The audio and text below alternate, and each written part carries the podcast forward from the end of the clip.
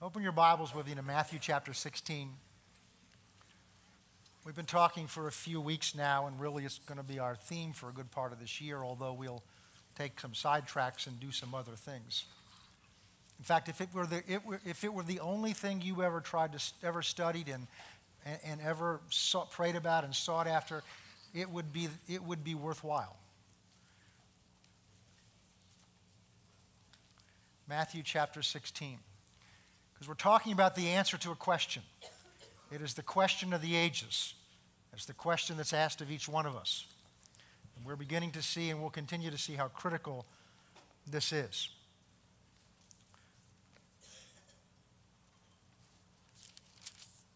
Verse 13. When Jesus came into the region of Caesarea Philippi, he asked his disciples, saying, Who do men say that I, the Son of Man, am? They said to him, Some say you're John the Baptist, some Elijah, others Jeremiah, or one of the prophets. And he said, But who do you say that I am? Simon Peter answered and said, You are the Christ, the Son of the living God. And Jesus answered and said to him, Blessed are you, Simon Bar Jonah, son of Jonah. For flesh and blood has not revealed this to you, but my Father who is in heaven. And I also say to you that you are Peter, and on this rock I will build my church and the gates of Hades will not prevail against it. And I will give you the keys of the kingdom, and whatever you bind on earth, I will, bound in, will be bound in heaven. Whatever you loose on earth will be loosed in heaven. And then he commanded his disciples that they should tell no one that he was Jesus the Christ. We've looked at the question, Who do men say that I am? We've seen that, that at the time Jesus was walking on the earth, that was the question. Everywhere he went, it was either the religious leaders, the Pharisees, the Sadducees, it was the, the officers, the Roman officers, it was Pilate. We went through a list the first day of the people out of the Bible that were asking this question What kind of man is this? Even his own disciples who had been living with him, who had been called by him, after they saw him do some amazing things, they said, What manner of man is this? And so Jesus is, understand this, when God asks questions, He's not looking for information. God, God doesn't have opinions. God never has an idea. Because an idea is something you hadn't thought of that you've thought of. Since He knows everything and everything comes from Him, He's never had an idea. He's never had an original thought because they all come from Him. I'm not all thoughts do, but I mean everything. He knows everything. So He doesn't have an opinion. An opinion is an educated guess. And when you ask questions to get information, it's because you don't have it. So whenever God asks us a question, it's always because He knows something He wants you to know. So He asks the question for our benefit, and that's what Jesus is doing here. He said, Who do men say that I am? And they give an answer, Well, some say you're John the Baptist, some say you're Elijah, some say you're the prophet. We've talked about the fact that He takes that option away from us. He's not just a good man. Because then he asks the question, which will be asked of every one of us. There are many questions that many people get asked in their lifetime, but this is a question everyone will have to answer. And the question, because he turns to them and says, But who do you say that I am? I grew up in church. I went, we, my family, because of changes in our family and moving, I belonged to three different denominations. And in each one of them, I went through Sunday school. I went through a catechism in one where I was taught the, you know, the basic doctrines and you know, principles of the church. So I knew I could have answered this question Who is Jesus? I could have answered it, you know, theologically correctly. But the question he asks is, But who do you say that I am? Who am I to you? And Peter, who was always quick to answer, and sometimes he got the right answer, Sometimes he got the wrong answer. This time he's got the right answer. He says, You are, you are Christ, the Son of the living God. We've talked about what, that, what he didn't say, because then Jesus goes on to say, Peter, flesh and blood didn't tell you that. In other words, you didn't figure that out, or that wasn't the result of some committee vote or some study that you disciples have done, but that was shown, revealed to you by my Father who was in heaven we saw that isn't it interesting that what the Father revealed to Peter that Jesus says was right was not that he was Savior of the world. It was not that he was our Redeemer. It was not that he was our soon coming King. because all of those, as true as they are and as wonderful as they are, were things he's done for us.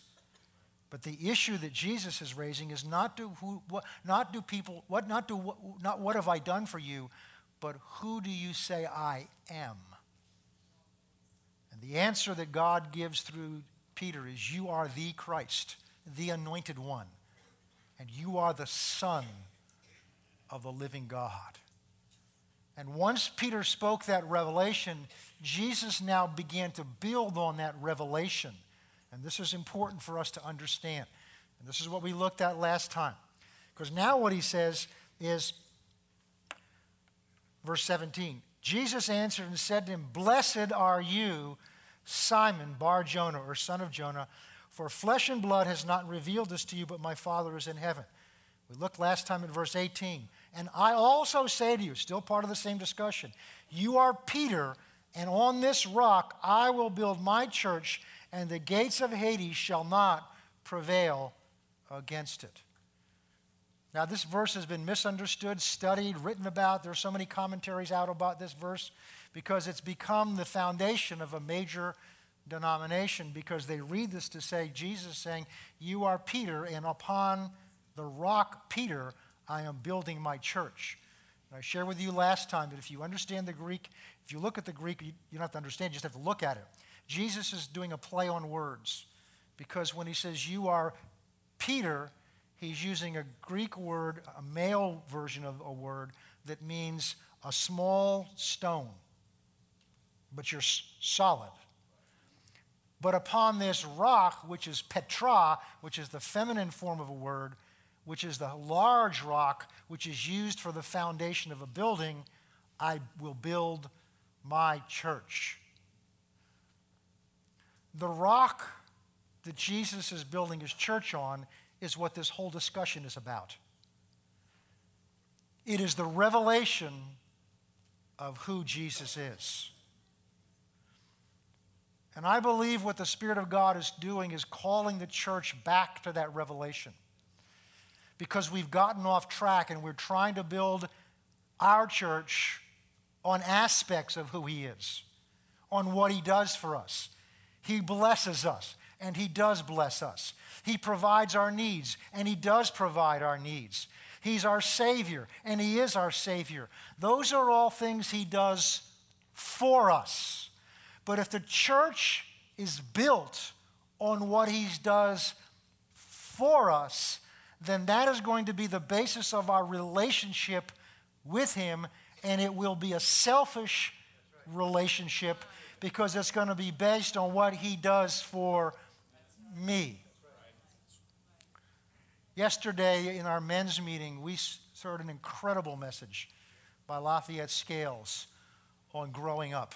I'm going to make it available in the bookstore. I'm going to get, have, have it available because not only do we men need to listen to it, we all need to listen to it because he talks about what childishness is. Childishness is not based on your age. Childishness is based on certain ways you conduct yourself and certain attitudes. And then he talks about what's necessary to go from childishness to maturing. And that's what God, as a loving father, is doing with us. But one of the aspects of a child is they're self centered. Everything is interpret, interpreted around how it affects me. And when, our church, when the church is built on just what Jesus does for us, then it establishes a church based on me, not on him. And he is all those things, but here's what's so important to understand those things are not the foundation of the church. The foundation of the church is the revelation of who he is. Because notice if it's founded on the right foundation, he said, I will build my church. This church is not my church. This church is not your church. We use that expression meaning I belong to it or I attend it. And that's okay as long as we never forget I don't own this church.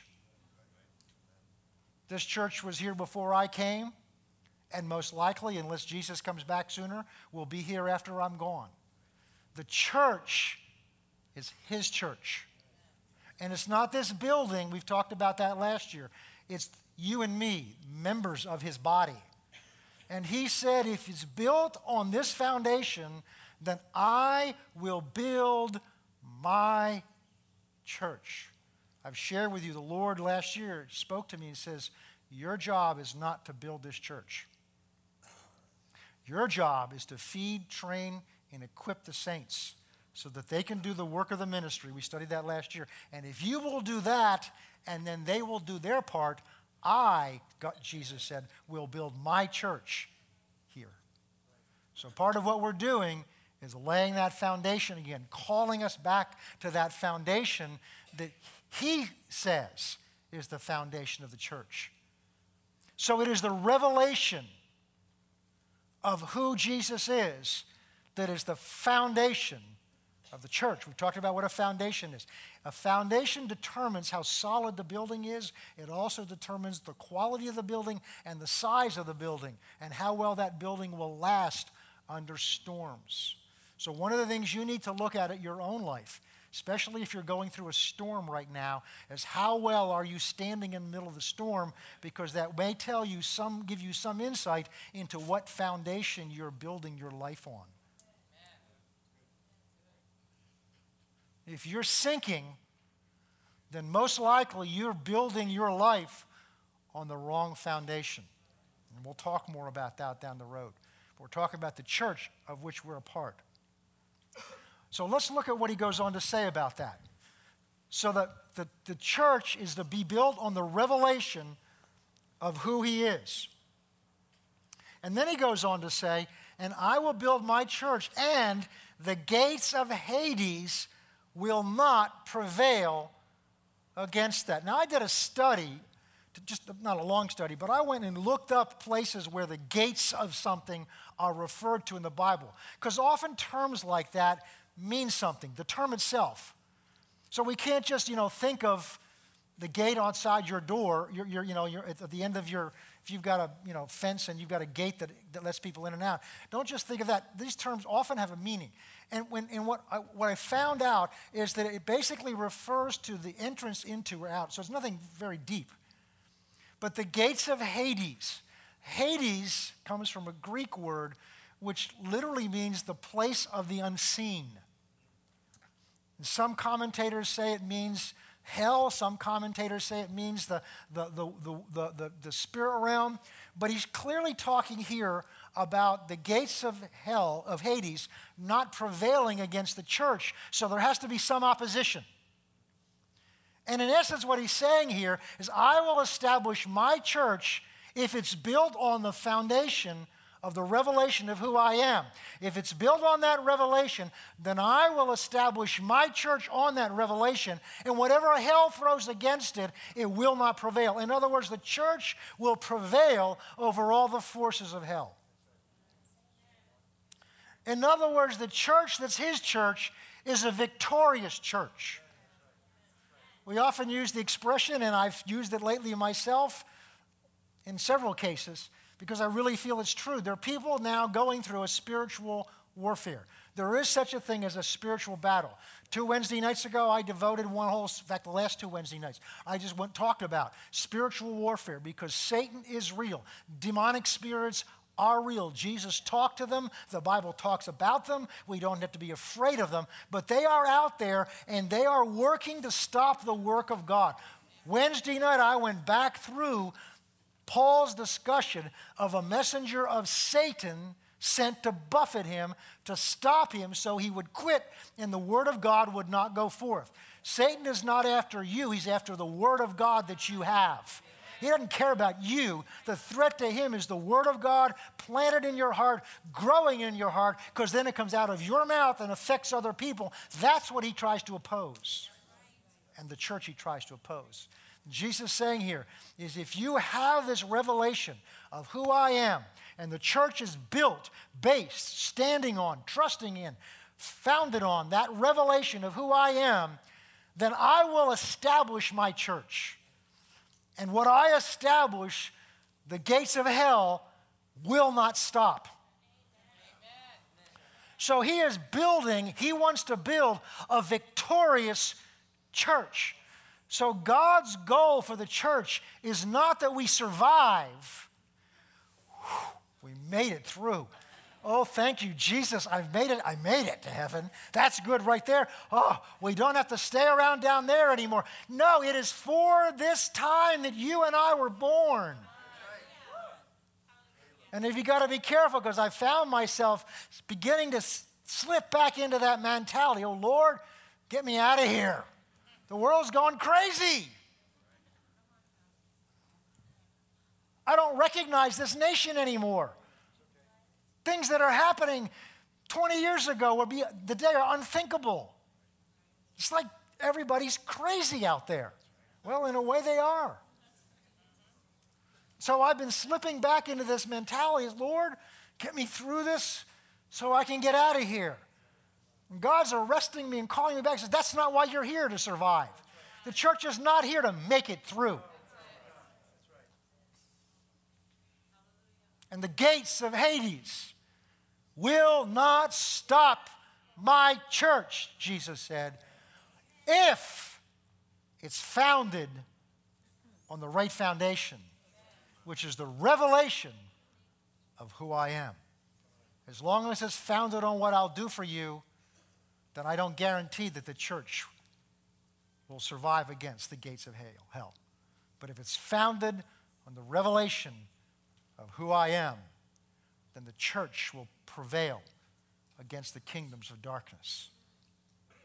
So let's go on and look at some more of what he says that, that reaffirms that.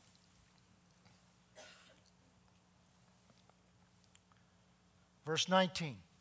And I will give you the keys of the kingdom of heaven. Let's stop there a second. So he's just referred to two different kingdoms. There's the kingdom of Hades or darkness or death or hell. And he said that kingdom will not prevail against the church. In other words, the church will prevail against that kingdom. But how's that going to happen? And he tells us the answer. I give to you the keys of the kingdom of heaven.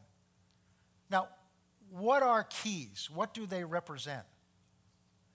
We're kind of getting away from keys to some degree. Now you go to a hotel or a motel, they don't use keys, they use a credit card thing you slip in there.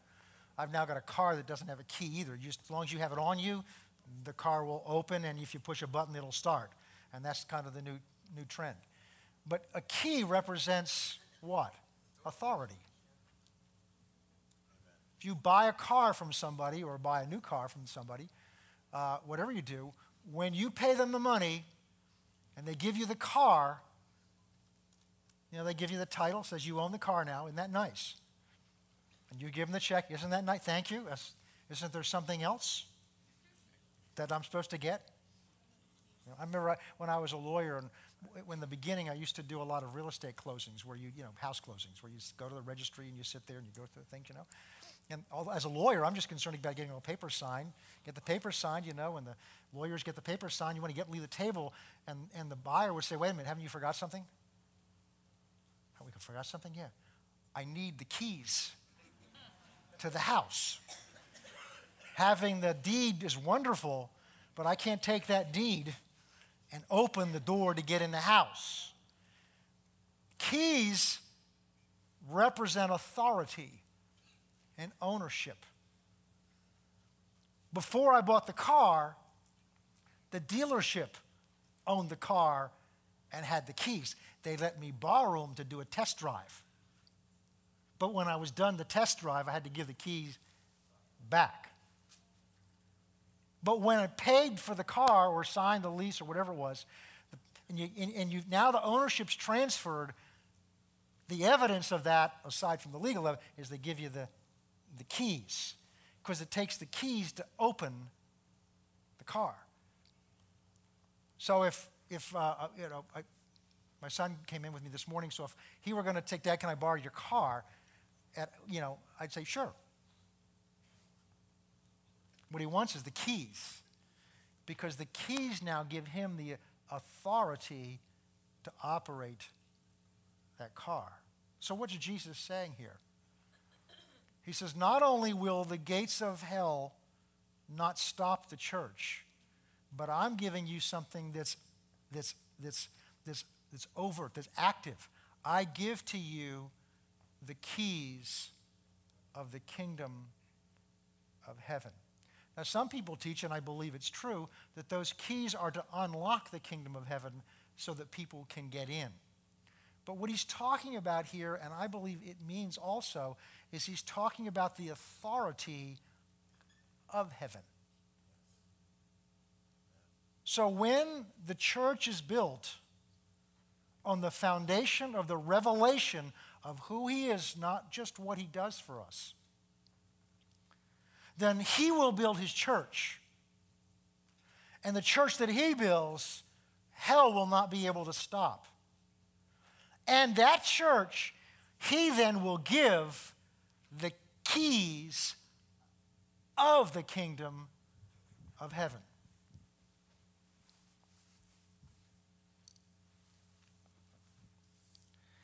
And whatever you bind on earth will be bound in heaven, and whatever you loose on earth will be loosed in heaven. I want to take time to go through this because there's a lot of people doing some of this stuff without understanding what he's talking about. There are a lot of books out there, and some very good ones, and then some that aren't quite so good, on the authority that's been given to the church. Authority is something we need to understand in the church in two basic areas. One is we need to understand what church authority is because that's been established by God. But the other thing we need to understand is we've been given an authority to operate in. And why, one of the reasons the church has been so anemic and so weak when it comes to dealing with the kingdom of darkness is because the church either is ignorant of its authority or is misusing the authority, and you can't misuse it. It just won't work for you if you don't do it the right way. Now, as I said, the key that I have for my car doesn't have a key in it, it's just a thing you carry on you. But if you don't do it right and you go and you sit in there and you push that button, it gets this warning saying you don't have the, the transmitter, it's called. You don't have the transmitter with you. All right, I go get the transmitter, put the transmitter in my pocket, sit in the car, push the button. It says you got to put your foot on the brake. Get the transmitter, put my foot on the brake, push the button, now it starts.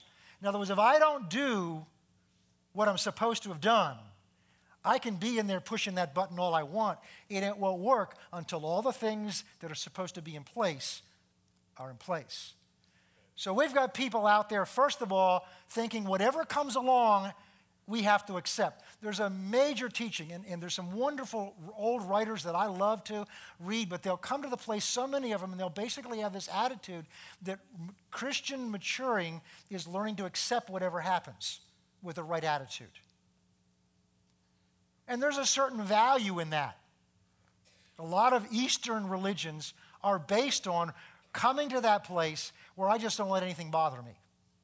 And so there's a certain peace that you can get by coming to that place where you just don't let things bother you.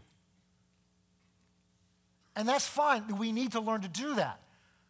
On the other hand, that totally ignores what the Bible teaches us that there is an enemy out there trying to stop you. Jesus didn't just take whatever happened. He didn't come down to the edge of the shore and the, the disciple says, I'm sorry, Lord, was, you know, the storm's too tough. We can't get over there today. We better just bear with it.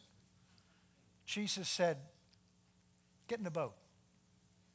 And He gets up to the bow and he says, Peace, be still. And what happened?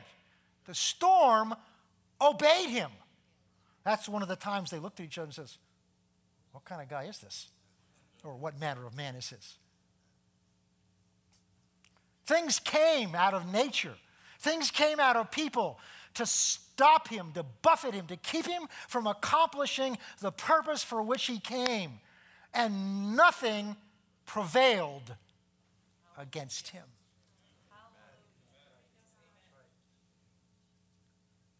See, that's why we know that he didn't end up on that cross because he was weak. He ended up on that cross because he was strong. He allowed them to nail him to that cross because that's why he came, was to die on that cross. What he would not allow to happen was anything or anyone to distract him or stop him for the purpose for which he came. Oh, this is good. Even his own disciples, because we'll look later on, Peter, three verses later, when Jesus now thinks they're ready to tell him why he came, because he goes to explain to them, I've got to go to Jerusalem and die. Peter, so flush with that latest revelation, now gets another revelation and says, You can't do that. And Jesus recognizes the source of this revelation and says, Get behind me, Satan. There's a little lesson in there, little side trip here, that just because you're open to the Spirit of God, let me put it this way if you're really sensitive to the Spirit of God, you can also be sensitive to other spirits. Because sensitivity is sensitivity. So, what do I do? You have to learn discernment so you'll know which spirit's talking to you. And Peter was sensitive to spirits, but hadn't matured enough to know which spirit was talking to him. Right in the same chapter. Pete, Jesus allowed, now listen carefully how I'm saying this. Jesus allowed nothing and no one to stop him from the purpose for which he came. Even his own brothers, who questioned him at one point.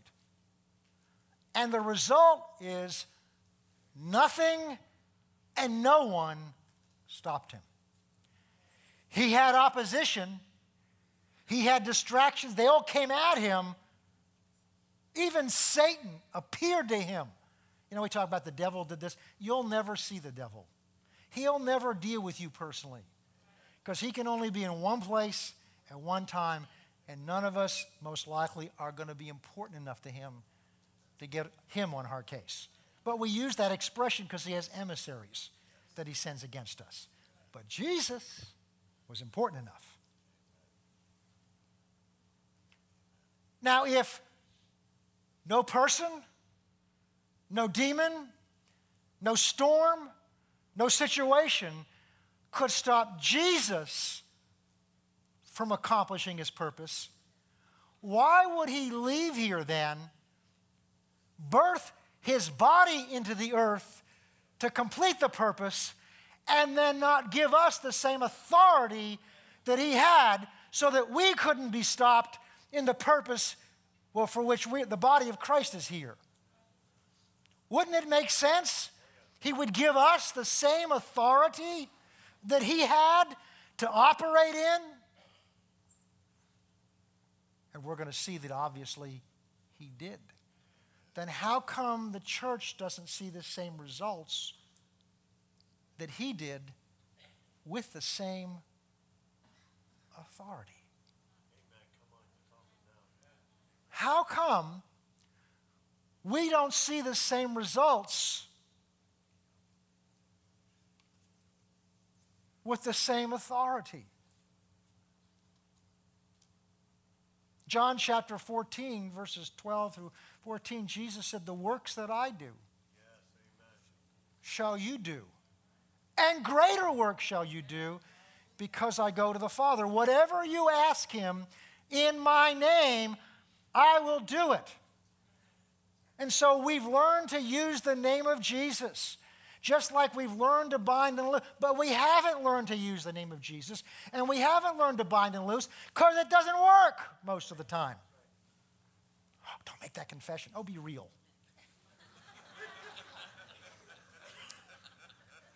Every time you speak something in the name of Jesus, does it happen?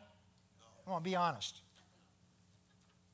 When you bind something, does it get bound up or does it get loosed? Then something's wrong.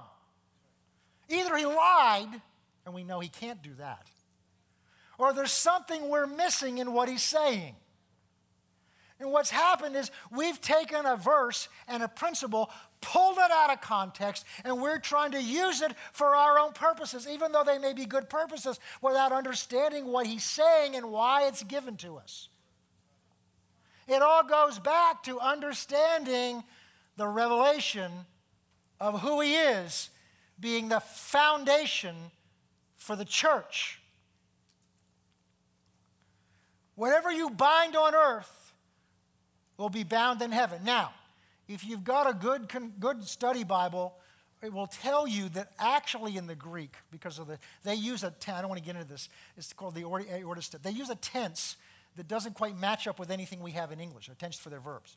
And the way this, the most accurate way of this way it's expressed is this that whatever you bind on earth will be as if it already had been bound in heaven, and whatever you loose on earth will be as if it's already been loosed in heaven.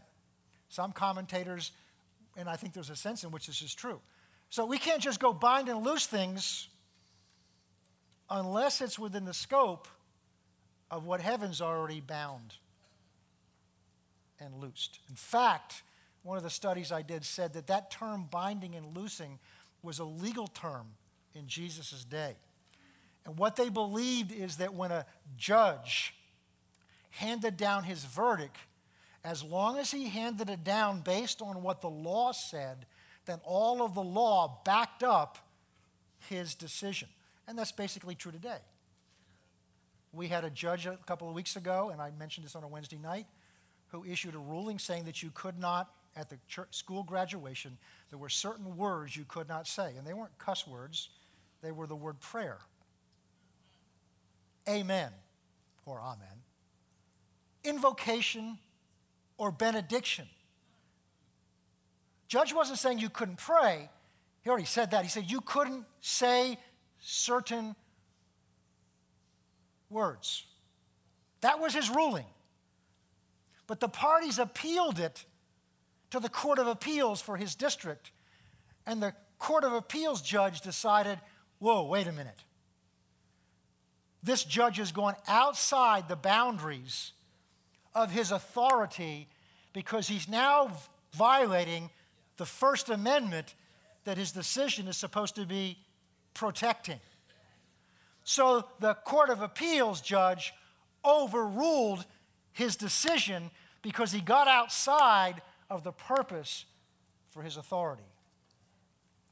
And so, this principle in Jesus' day was as long as a judge was within the boundaries of the law of, that he was charged to enforce, he had all the authority of the government behind him they didn't have to rubber stamp everything he said and everything he did because he did it in their authority because it was within the scope of the authority he was given. You all with me now?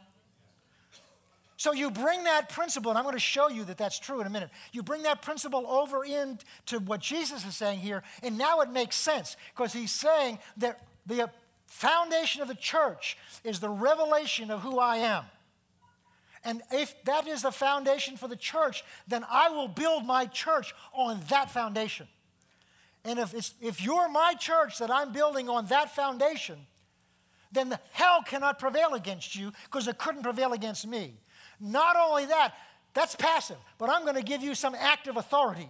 I'm going to give you my keys. By the way, in Revelation 1, Jesus came out of hell and said, I have the keys of death, hell, and the grave. I will give you my keys so that in my place, whatever you authorize or prohibit, with all that foundation, all of heaven backs you up.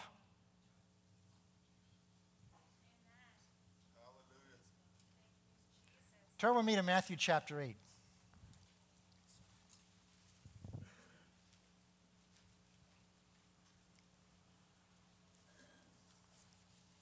So when we just throw the name of Jesus at something without making sure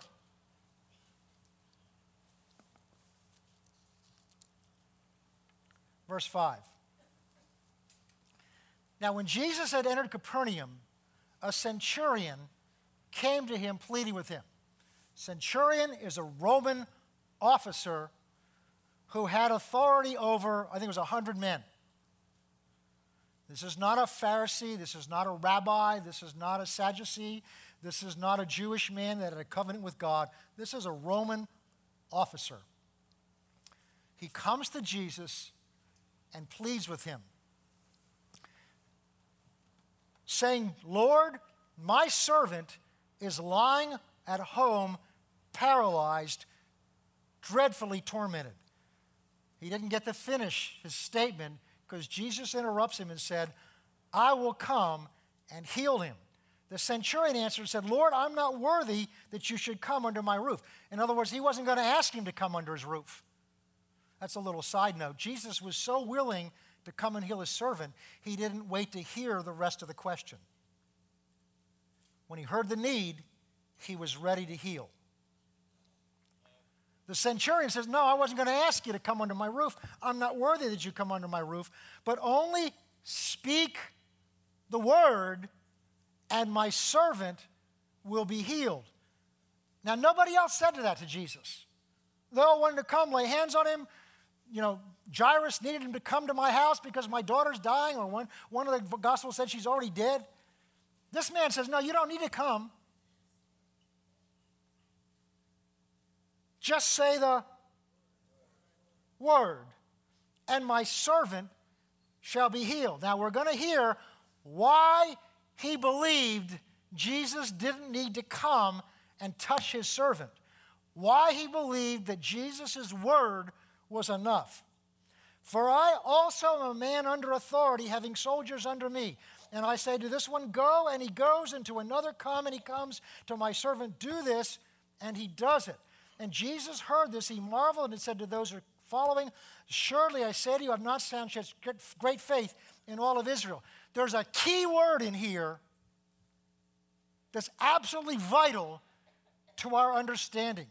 Little words can be so important, like the word but, or and, or or.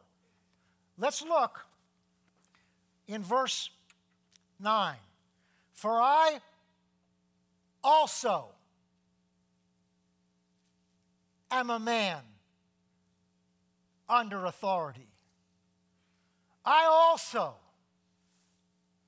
am a man under authority. I also. What does also mean? Also means in addition to, like you. If I just said to you, I was at the men's meeting yesterday, but Pastor Ray was there also, that tells you that where I was, he was. And if I tell you that I watched this video and Pastor Ray did it also, you know that not only was he there where I was, but he did what I did. So, what are you telling us, Pastor?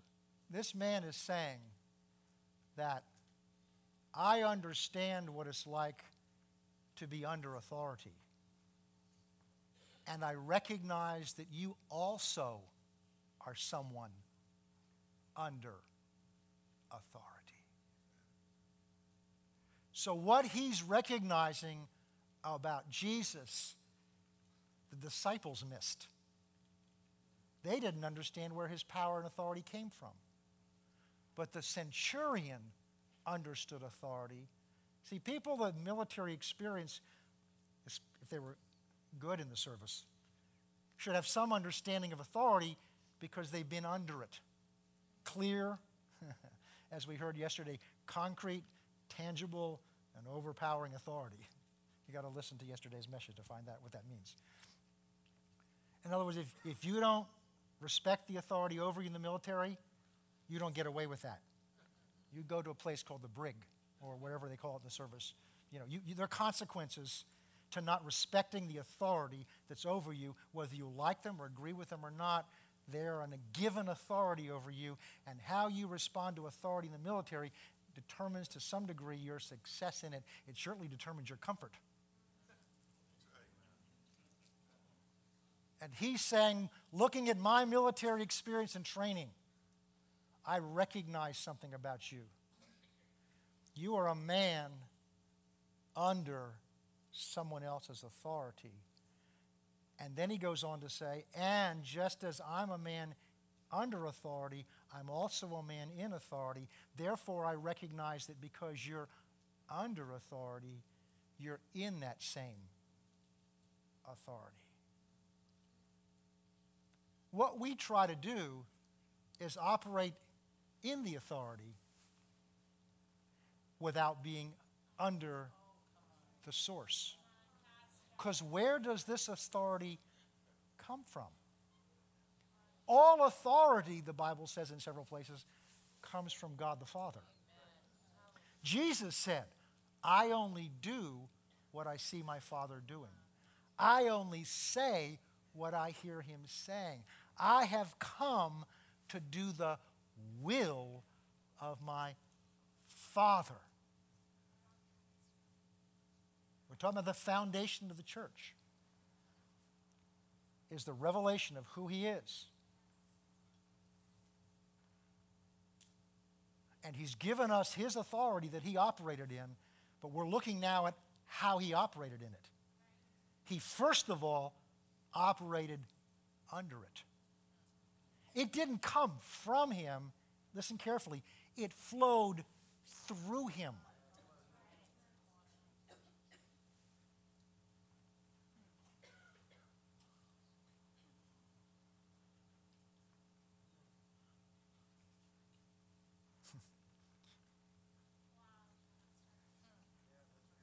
As spring came along, I pulled my garden hose out of the, out of the uh, garage, and not the kitchen, the garage, and brought it out. And we have one of those water, we, where I used to come from, called spigots, they, you know, water faucets.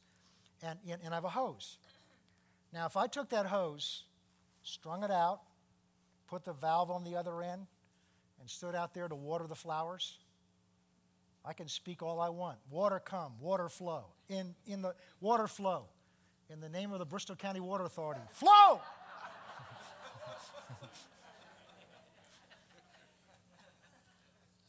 Nothing's going to happen. I don't care how much I scream and yell and call you up and get the intercessors praying. Why? Because I got to take the other end and I got to attach it to the source where the water comes from. See, the hose has to be under the faucet in order for the water to flow out of it. And this centurion says, I see something about you.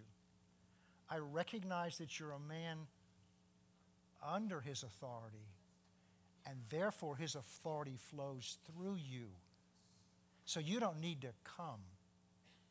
All you need to do is speak the word, and his authority will flow through you to my servant.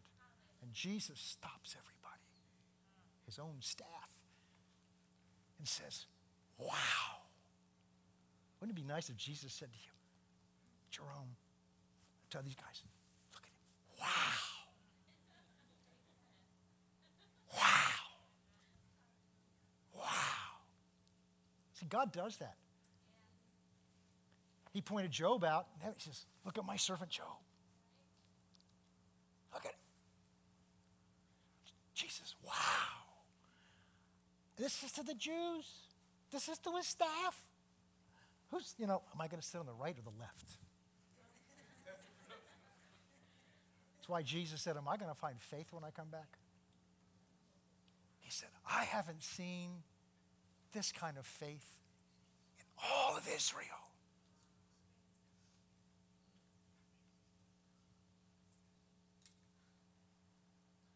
Matthew 28.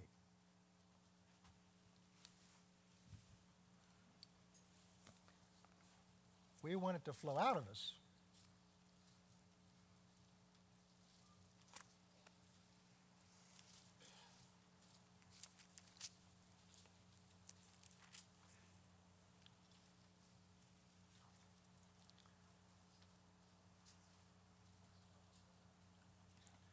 verse 16 the 11 disciples jesus has been raised from the dead he's been appeared a number of places a number of times and the 11 disciples went away into Galilee to a mountain that Jesus had appointed for them. When they saw him, they worshiped him, but some doubted. Isn't that interesting? We're talking about his disciples, his 11 disciples that are left, and some doubted still. He's been raised from the dead. They've seen him appear in the middle of rooms, and they're still having questions. And Jesus came and spoke to them, saying, Listen to this. All, all authority has been given to me. Stop right there. If it's been given to him, he didn't have it originally. And it comes from someone else.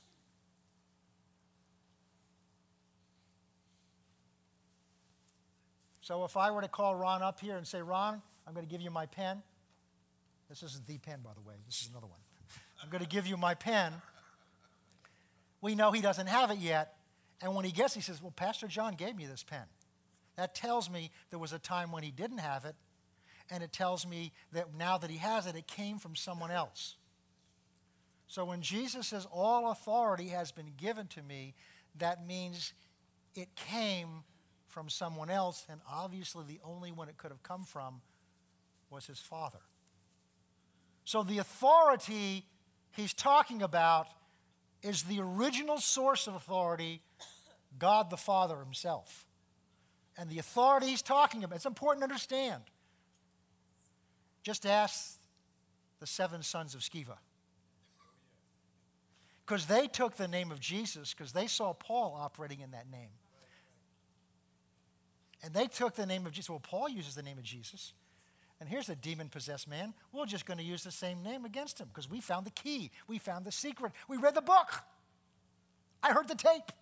All you got to do is say in the name of Jesus. So they get over there and they say, In the name of Jesus, come out. And what happened? The demons came out all right, but jumped all over them, seven brothers, stripped their clothes off them, and they ran away beaten. Because you know what the demon said? Jesus, I know. Paul, I know. But who are you?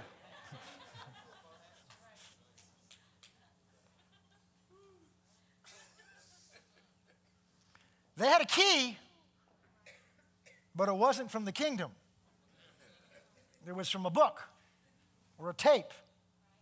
Those are designed to take us to the Word so we find out what the Word says. So, based on the Word, we can do what the Word says, and then God will do what He says.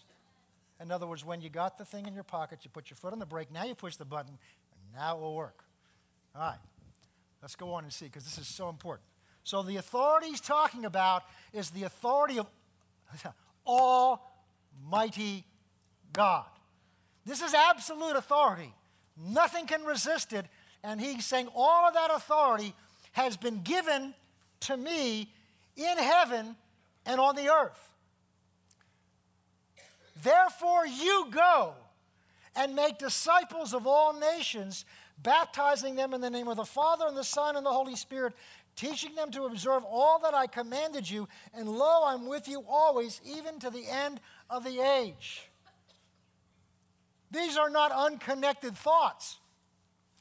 He's saying to them, I have been given by my Father all authority of heaven and over this earth, and you are commissioned as my body to go forth into this world proclaiming the gospel, healing people. If you look in Mark, there are other things to do. You are to carry my body, my purpose to the world, and to do that, I give you this authority that had been given to me.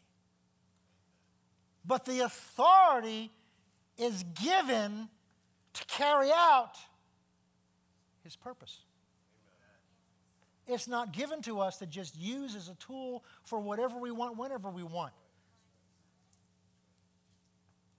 As long as the church is founded on the foundation that He has established, which is the revelation, and we're going to get to that, of who He is. Not what He does, those are important, but the revelation of who he is, with the church is established on that foundation, he said he will build his church. And whatever heaven hell throws against it, it will not stop his church. And he gives to his church the authority that he's had, that he used to carry out that purpose, is now given to the church to carry out that purpose.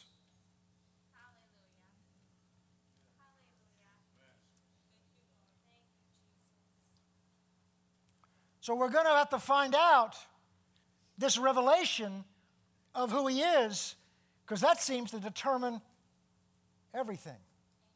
Now turn with me to Acts chapter 3. I want to show you, this is theory, I want to show you action.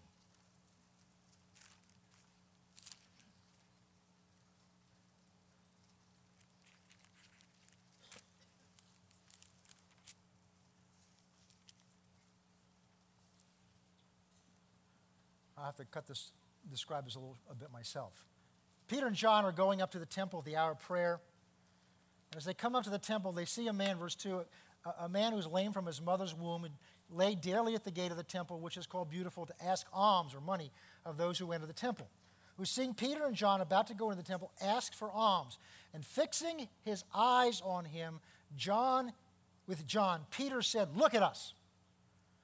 So he gave him his, their attention. His, he gave them his attention, expecting to receive something or money from them. But Peter said, Silver and gold I do not have, but what I do have, I give you. In the name, in the authority of Jesus Christ of Nazareth, rise and walk. In the name, you can turn it this way so it helps you understand it better. Means in the place of. In John 16, Jesus said, If you do what I say, then I'll ask my Father, and he will send the Holy Spirit to you in my name, my place. So the church is here in his place to continue the works and greater works than he did. And therefore, he's given the church his authority, and his authority is in his name. But we've tried to use the name without being under his authority, without being standing on the foundation of who he is. Because who he is will govern what you do. And here we see Peter and John finally have it. This man says, I need money, please. I'm a, he's a professional beggar because that's the only means of livelihood he had. And Peter says, I don't, we don't have money with us. But we do have something. Oh, yes, in the name, in the place of Jesus, I say to you, in the authority of Jesus that's been given to us, yeah. I say to you, remember Jesus worked with words? Rise and walk. And it says, straightway his limbs, limbs were made strong. He stood up, leaping and shouting. Now, this crea- created a commotion. So, what the authorities do when they see what's happened is they have Peter and John arrested. So, we'll go to chapter 4. They bring them before them and the authorities, and they want to know what's happened. Verse 10 Let it be known to you and all the people of Israel that by the name of Jesus Christ of Nazareth, or by the authority or in the place of or as his representative, as his body, whom you crucified, whom God raised from the dead, by, by him, by him, this man stands before you whole. And then what they do is they have a little side conference and they figure out what the problem is. So they come out and they said, um, verse 17, but so that this spreads no further among the people, let us severely threaten them. See, that's that opposition. That from now on they speak to no man in this name. They recognize what the church doesn't recognize. So they call them together and commanded them not to speak at all or teach in the name of Jesus. The devil knows where the issue is. But it's not just taking that name and throwing. We use his name actually in vain. We throw it at the end of prayers like it's part of the way you're supposed to end a prayer. And then we wonder why, when we use it in an emergency, we don't see anything happening. Because we don't regard that name based on who he is. We see it as a resource that we can pull out or a weapon we can pull out and use when we're in trouble. And we can, but only if we're using it with a true appreciation for who he is that that name represents. In other words, that we're under the spigot or faucet. Because when you recognize who he is, you discover you're either under him or you're not. You're out there on your own. We live in a day and age when the gates of hell are rearing their ugly heads and screaming and yelling and perver- all kinds of perversion out there. And the church is being threatened so that we become intimidated. Because we look at ourselves and we see, my goodness, we can hardly hold it together, or, you know. And most of the people in church are struggling today just to keep their head above water in one way or another. There's just struggles going on and pressure. There's so much pressure right now. The church is not here to survive. The church is here to accomplish his will, to complete the work that he began, but not in our strength. We've been talking about that on Wednesday night. Ephesians 6:10 says, "Be strong in the Lord and in the power and the power and the power of his might." And some of the church has a revelation of the authority that's been given to the church. So much of the church doesn't have that revelation at all. They just think, you know, we're just got to go to get through, you know, in the sweet by and by, you know, things are going to get better. We just hold together and just hold on. The devil's chasing me down, but I think I can outrun him, you know, at least make it to the end. And that's the mentality of much of the church because they do not understand the authority that's been given to the church. But there's a portion of the church that has a revelation of that authority but not the real revelation of who he is. So we're trying to exercise the authority without being underneath his authority. And we're finding out that you're trying to spray the flowers with a hose that's not connected to the source of the water, so it can't flow through you. So we're going to spend our time not focusing on the flowers and this end of the hose. We're going to spend our time learning how to connect our lives to the source of who He is. Because when you're properly connected to Him, John chapter 15, I am the vine and you are the branches. If you abide in me and my words abide in you, you will ask whatever you want and it shall be done for you. John chapter 14, the next verses, Jesus said after, you know, the works that I do shall you do, greater works than you should do because I go to my Father, the one we're reading. The next verse says, if you love me, you will keep my commandments. You will. You will be underneath the authority, underneath my authority, because I am underneath my Father's authority.